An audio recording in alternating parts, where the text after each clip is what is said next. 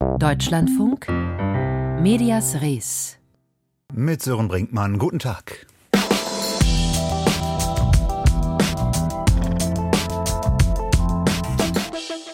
Und es ist eine Medias Res-Sendung, in der es Achtung um viele Zahlen geht. Zahlen, die für die Meinungsumfragen erhoben werden, ganz schnell und manchmal vielleicht ein bisschen zu schnell, um wirklich ein gutes Stimmungsbild zu bekommen. Und es geht um Zahlen, die im Bundeshaushalt stehen, über den in dieser Woche im Bundestag beraten wird. 445,7 Milliarden Euro umfasst dieser Haushalt. 20 Milliarden für Bildung und Forschung, 16 Milliarden für Gesundheit, 52 für Verteidigung, 3,5 für Umwelt, 172 Milliarden für Arbeit und Soziales. Und man könnte so weitermachen. Nur merken kann sich das keiner. Oder wie viel war das nochmal für die Gesundheit? Ja, von Zahlen, von zu vielen Zahlen kann man einfach schnell überrollt werden, vor allem bei dieser Größenordnung, über die wir hier sprechen was auch die Berichterstattung ein bisschen kompliziert macht. Darüber kann ich jetzt sprechen mit meinem Kollegen Volker Findhammer aus unserem Hauptstadtstudio. Er berichtet für uns in dieser Woche auch aus dem Bundestag.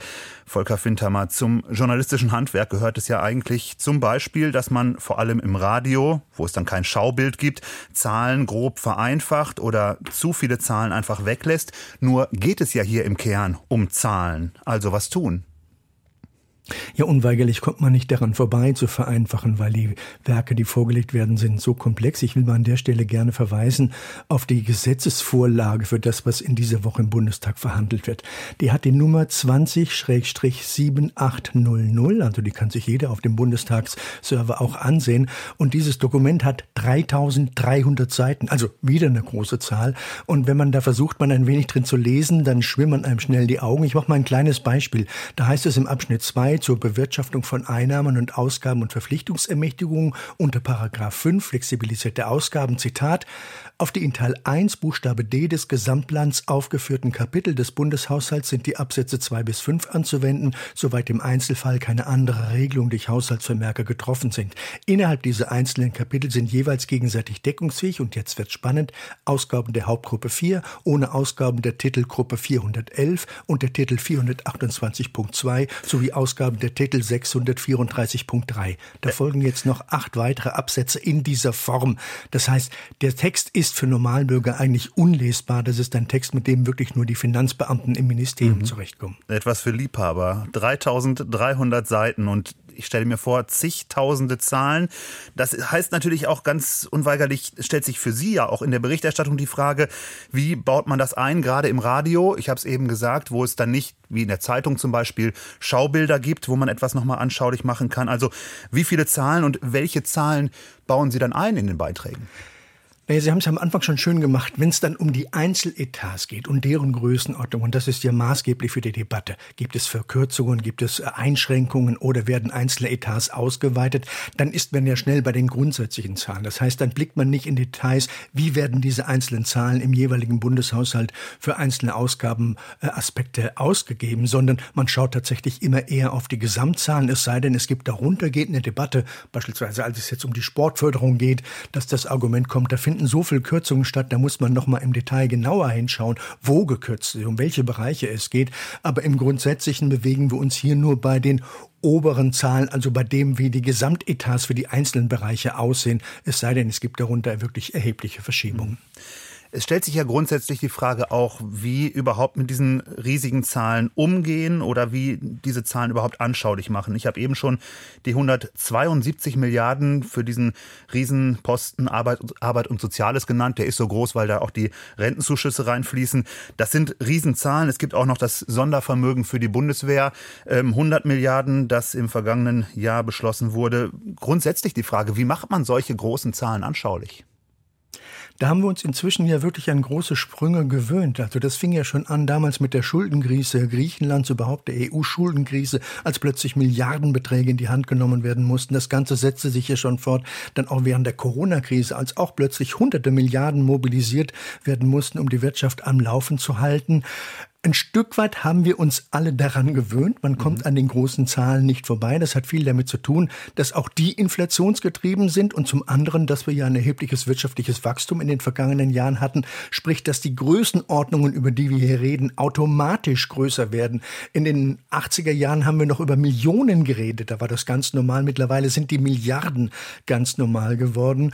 Und man kommt schlicht in diesen Größenordnungen nicht daran vorbei. Gerade wenn man daran denkt, dass das Bruttoinlandsprodukt in Deutschland mittlerweile ja vier Billionen beträgt. Also diese Größenordnungen, mit denen müssen wir faktisch einfach umgehen, die kann man nicht wirklich runterbrechen. Und weil es so viele von solchen großen Zahlen gibt, gibt es natürlich auch entsprechend dann wieder die Bezugsgrößen, auf die man sich ja beziehen kann. Ist es denn aber auch vielleicht ein, eine sinnvolle Lösung, zum Beispiel umzuschwenken von den reinen Zahlen eher auf die Köpfe, also über die Köpfe Geschichten zu erzählen? Ich denke an den Streit zwischen Lisa Paus, der Familienministerin, und Christian Lindner, wo es um die Kindergrundsicherung zum Beispiel ging. Muss man es dann einfach an Personen festmachen, personalisieren? Ich glaube, das ist jetzt in dem Sinn keine Ablenkung von den Zahlen, weil dahinter geht es ja eher so um die politischen Strategien, die sich mit diesen Zahlen eben verbinden. Also wie viel Geld will man für die Kindergrundsicherung ausgeben? Da standen ja die 12 Milliarden von Lisa Paus, den 2 Milliarden von Finanzminister Christian Lindner gegenüber. Da geht es jetzt nicht nur rein um die Zahlen, sondern da geht es natürlich auch um die politischen Strategien und die machen sich natürlich viel stärker an den Personen fest als an den reinen Zahlen. Insofern ist das am Ende in der politischen Berichterstattung immer ein gewisser Mischmasch. Für uns als Debattenbeobachter sind natürlich die politischen Strategien viel interessanter als die reinen Zahlen dahinter. Wenn ich Sie persönlich frage, wie schwierig ist es, in so einer Haushaltswoche nicht den Überblick bei den Zahlen zu verlieren? Ja, das ist tatsächlich manchmal ein Problem, aber ich glaube, um die Zahlen geht es am Ende wirklich weniger, wenn wir uns jetzt mal die Debatte, wie heute auch die Generaldebatte im Bundestag anschauen. Da zählt ja am Ende doch wieder der politische Schlagabtausch und die Argumente, die von Opposition oder von der Regierungsfraktion ins Spiel gebracht werden und die genau zu beobachten und die zu bewerten, ist für unsere journalistische Arbeit am Ende viel wichtiger, als äh, zu sehen, ob das jetzt fünf oder sechs Milliarden im Detail sind wie umgehen mit den Zahlen, wie umgehen mit den vielen Milliarden. Jetzt gerade in dieser Woche laufen die Haushaltsberatungen im Bundestag. Volker Findhammer aus unserem Hauptstadtstudio. Vielen Dank für dieses Gespräch.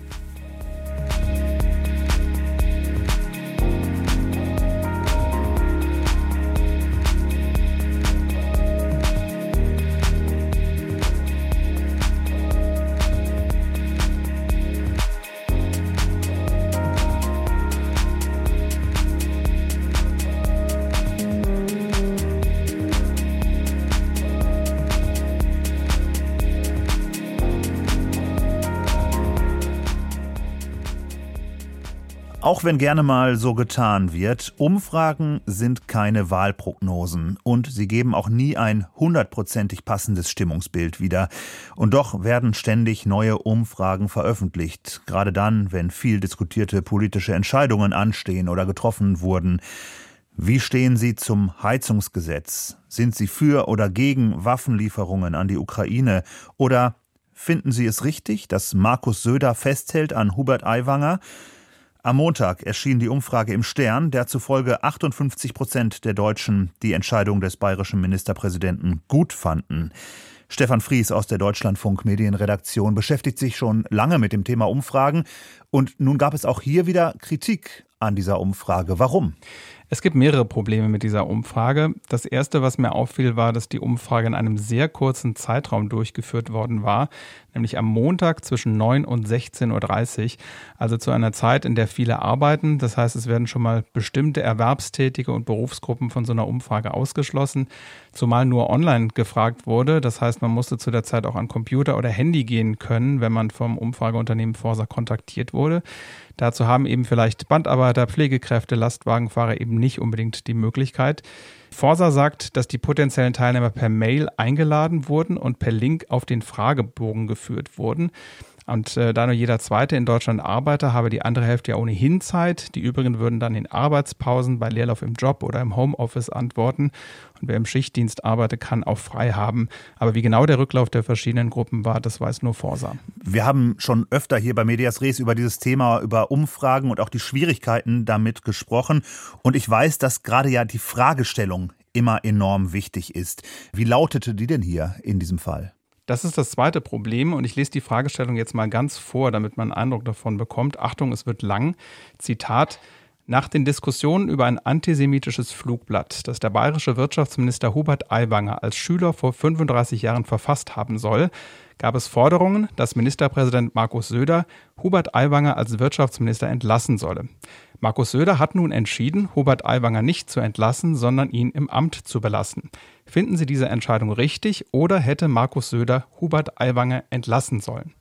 Das heißt, eine lange, komplexe Frage. Man braucht für die Beantwortung viel Wissen, was aber gar nicht abgefragt wird, ob das überhaupt vorhanden ist. Im Gegenteil versuchen die Befrager ja durch diese lange Formulierung den Fall zu erklären.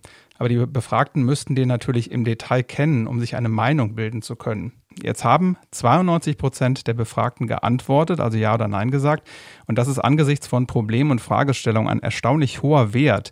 Denn man muss ja schon allein davon ausgehen, dass ein bayerischer Wirtschaftsminister nicht bundesweit bei 92 Prozent Bekanntheit liegt. Forsa sagt, dass Aiwanger sehr bekannt sei, erst recht durch die Berichterstattung über das Flugblatt. Ich glaube aber, dass das Wissen der Teilnehmer da überschätzt wird, findet auch der Sozialforscher Rainer Schnell von der Uni Duisburg-Essen, den habe ich gestern gesprochen. Er sagt, dass man in Befragungen ungerne zugebe, dass man keine Ahnung oder keine Meinung habe. Das wäre zu peinlich. Also antwortet man lieber irgendwas. Und gerade bei so einer komplizierten Frage, sagte mir Rainer Schnell, seien 92 Prozent Antworten schon erstaunlich viel. Hinzu kommt noch eine sprachliche Raffinesse, auf die schnell hinweist. Gefragt wird ja nicht, finden Sie die Entscheidung richtig oder falsch. Gefragt wird auch nicht, hätte Söder Aiwanger entlassen sollen oder nicht, sondern es ist sprachlich ein Mix. Finden Sie diese Entscheidung richtig oder hätte Markus Söder Hubert Aiwanger entlassen sollen? Und das macht es einfach sprachlich auch schwerer verständlich. Und ein Punkt noch, darauf weist Rainer schnell auch hin, es gibt sicher Leute, die alle Entscheidungen von Söder richtig finden oder die grundsätzlich gegen alle Entlassungen sind. Wir wissen also nicht, ob deren Meinung überhaupt von dem gesamten Sachverhalt abhängt. Gut, aber heißt das denn nun, die 58 Prozent Unterstützung für Söder und Aiwanger, so wie es veröffentlicht wurde in der Umfrage, sind dann gar nicht so wie behauptet? Kann man das unterstellen? Eben, wir wissen es halt nicht genau, weil das dritte Problem auch ist, wir können die Daten nicht überprüfen, weil die Umfrage ja nicht mehr zur selben Zeit bei denselben Leuten durchgeführt werden kann als Qualitätscheck. Es gibt also nie eine zweite Quelle für solche Daten.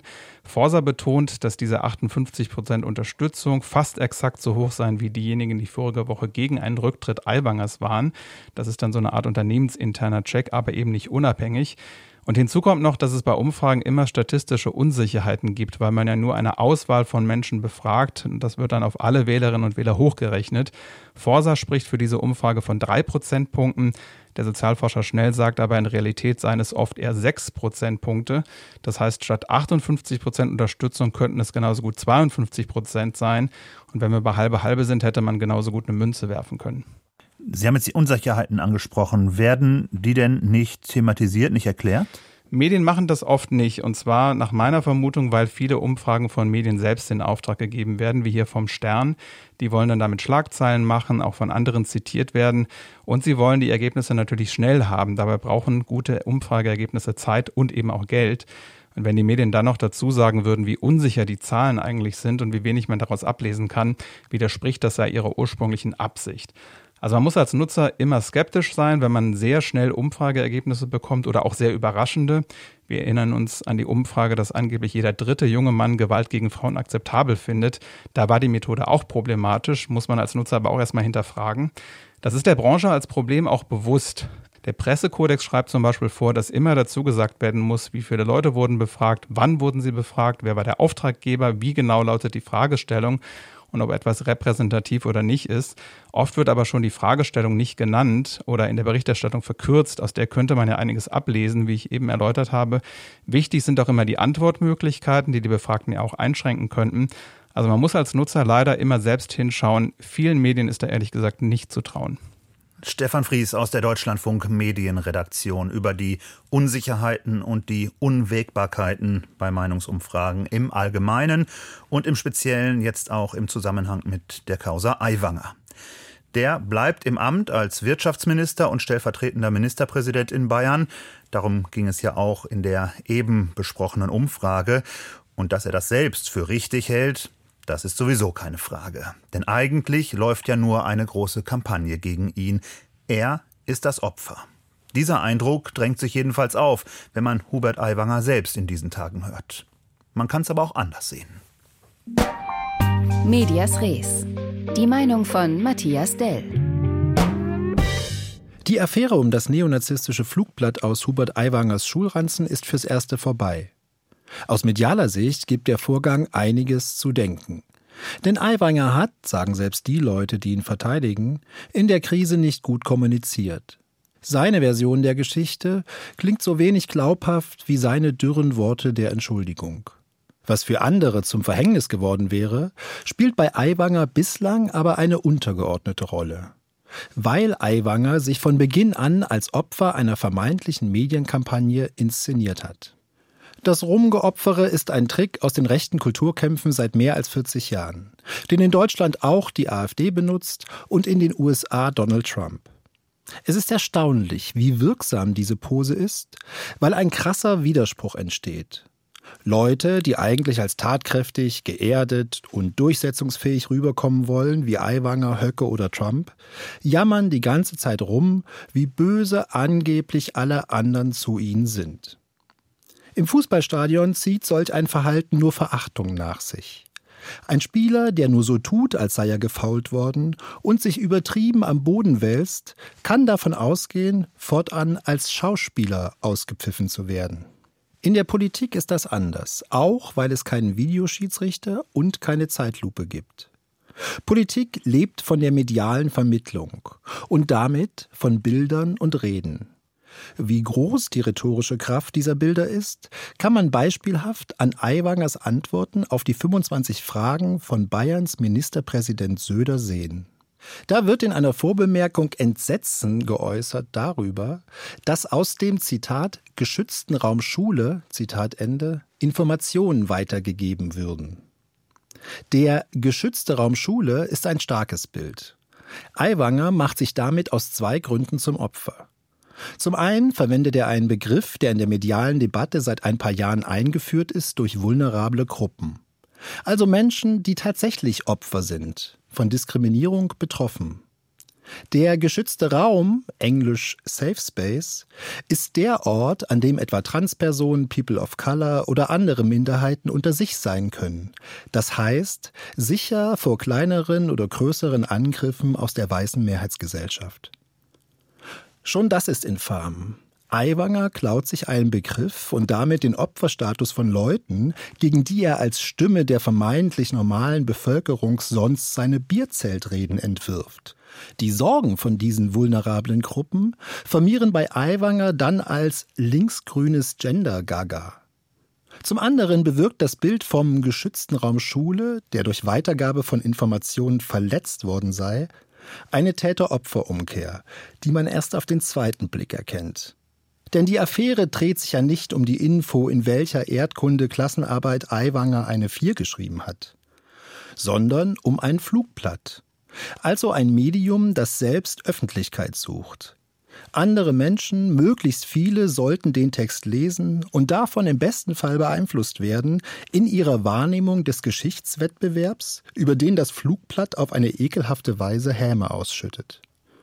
Mit anderen Worten, das kann man innerhalb der Schulöffentlichkeit eine Medienkampagne nennen. Die Kampagne stand also eher am Anfang als am Ende dieser Affäre, in der Hubert Aiwanger eines niemals gewesen ist ein Opfer. Die Meinung von Matthias Dell war das.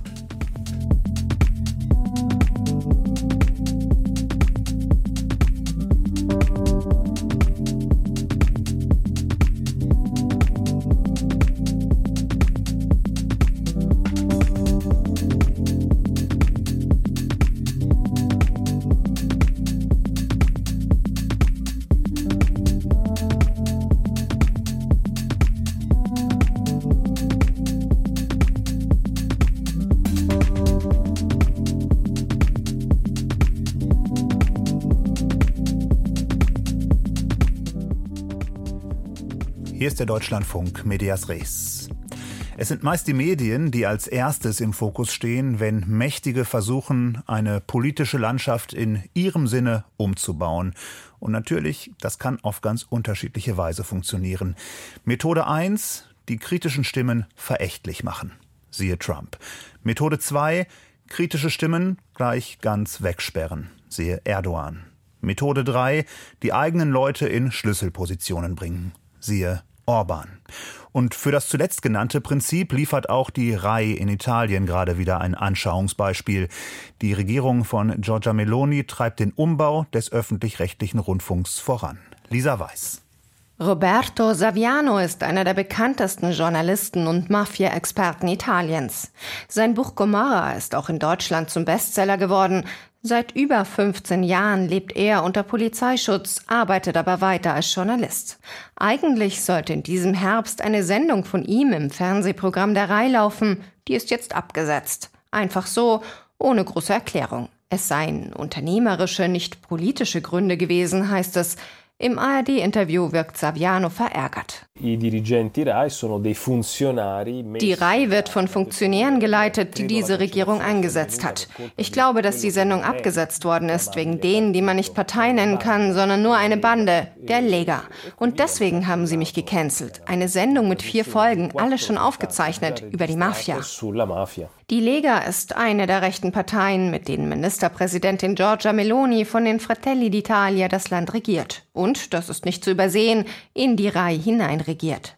Von oben nach unten werden gerade die Führungskräfte ausgetauscht, gegen Personal ersetzt, das der Regierung genehm ist. Mehrere Journalistinnen und Journalisten haben die Rundfunkanstalt bereits verlassen, sagt Vittorio Di Trapani, der Präsident der italienischen Journalistengewerkschaft FNSI.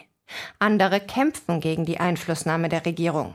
Im Juli ist der Fall einer Reihjournalistin öffentlich geworden, die sich geweigert hatte, ihren Artikel mit ihrem Namen zu unterschreiben. Der Hintergrund der Artikel sei von ihrem Vorgesetzten stark verändert worden, sagt die Trapani.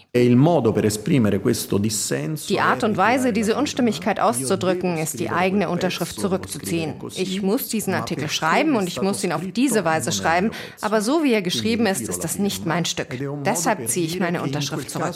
Und das ist eine Art auszudrücken, dass es in diesem Fall Druck gegeben hat, der die journalistische Freiheit berührt hat. Und die Kollegin hat so, mit großer Stärke und großem Mut, ihre Freiheit geltend gemacht. Eines muss man aber auch sagen. In Italien ist es normal, dass jede Regierung ihre Vertrauten auf Schlüsselpositionen in der Reihe setzt. Das gibt auch Vittorio Di Trapani zu und betont dabei, die Rai sei eigentlich kein staatlicher Rundfunksender. Die Rai ist öffentlich-rechtlich, aber momentan kontrolliert durch die Regierung. Also, der Personalaustausch und die Proteste, die darauf folgen, sind erstmal nichts Besonderes. Aber das, was jetzt gerade passiert, sei von einer ganz anderen Qualität, sagt Gewerkschaftschef Di Trapani und erklärt, den meisten Regierungen sei es darum gegangen, mit Hilfe der Rai die öffentliche Meinung zu beeinflussen, um Wählerstimmen zu bekommen. Wenn Medienmogul Silvio Berlusconi mit an der Regierung war, gab es auch einen klaren Interessenkonflikt, sagt Di Trapani.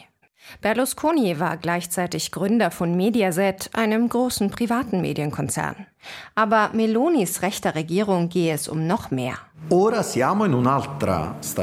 Jetzt sind wir in einer anderen Phase, wo die Kontrolle des Konsenses nicht nur darauf abzieht, ein Wahlergebnis oder Zustimmung zu Regierungsentscheidungen zu bekommen, sondern ein tiefergehender Eingriff ist. Der Versuch, die Geschichte unseres Landes neu zu schreiben.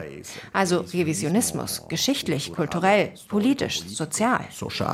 Ein Italien, das den Faschismus anders, positiver erinnert als bisher zum Beispiel, in dem Frauen sich auf ihre Rolle als Mütter konzentrieren sollen, anstatt nach Gleichberechtigung zu streben, in einem Land, in dem Frauen als Chefredakteurinnen schon jetzt deutlich unterrepräsentiert sind. Unsere Korrespondentin Lisa Weiß über die Einflussnahme bei der RAI in Italien. Und das war Medias Res das Medienmagazin. Am Mikrofon Sören Brinkmann. Ihnen noch einen guten Tag hier im Deutschlandfunk.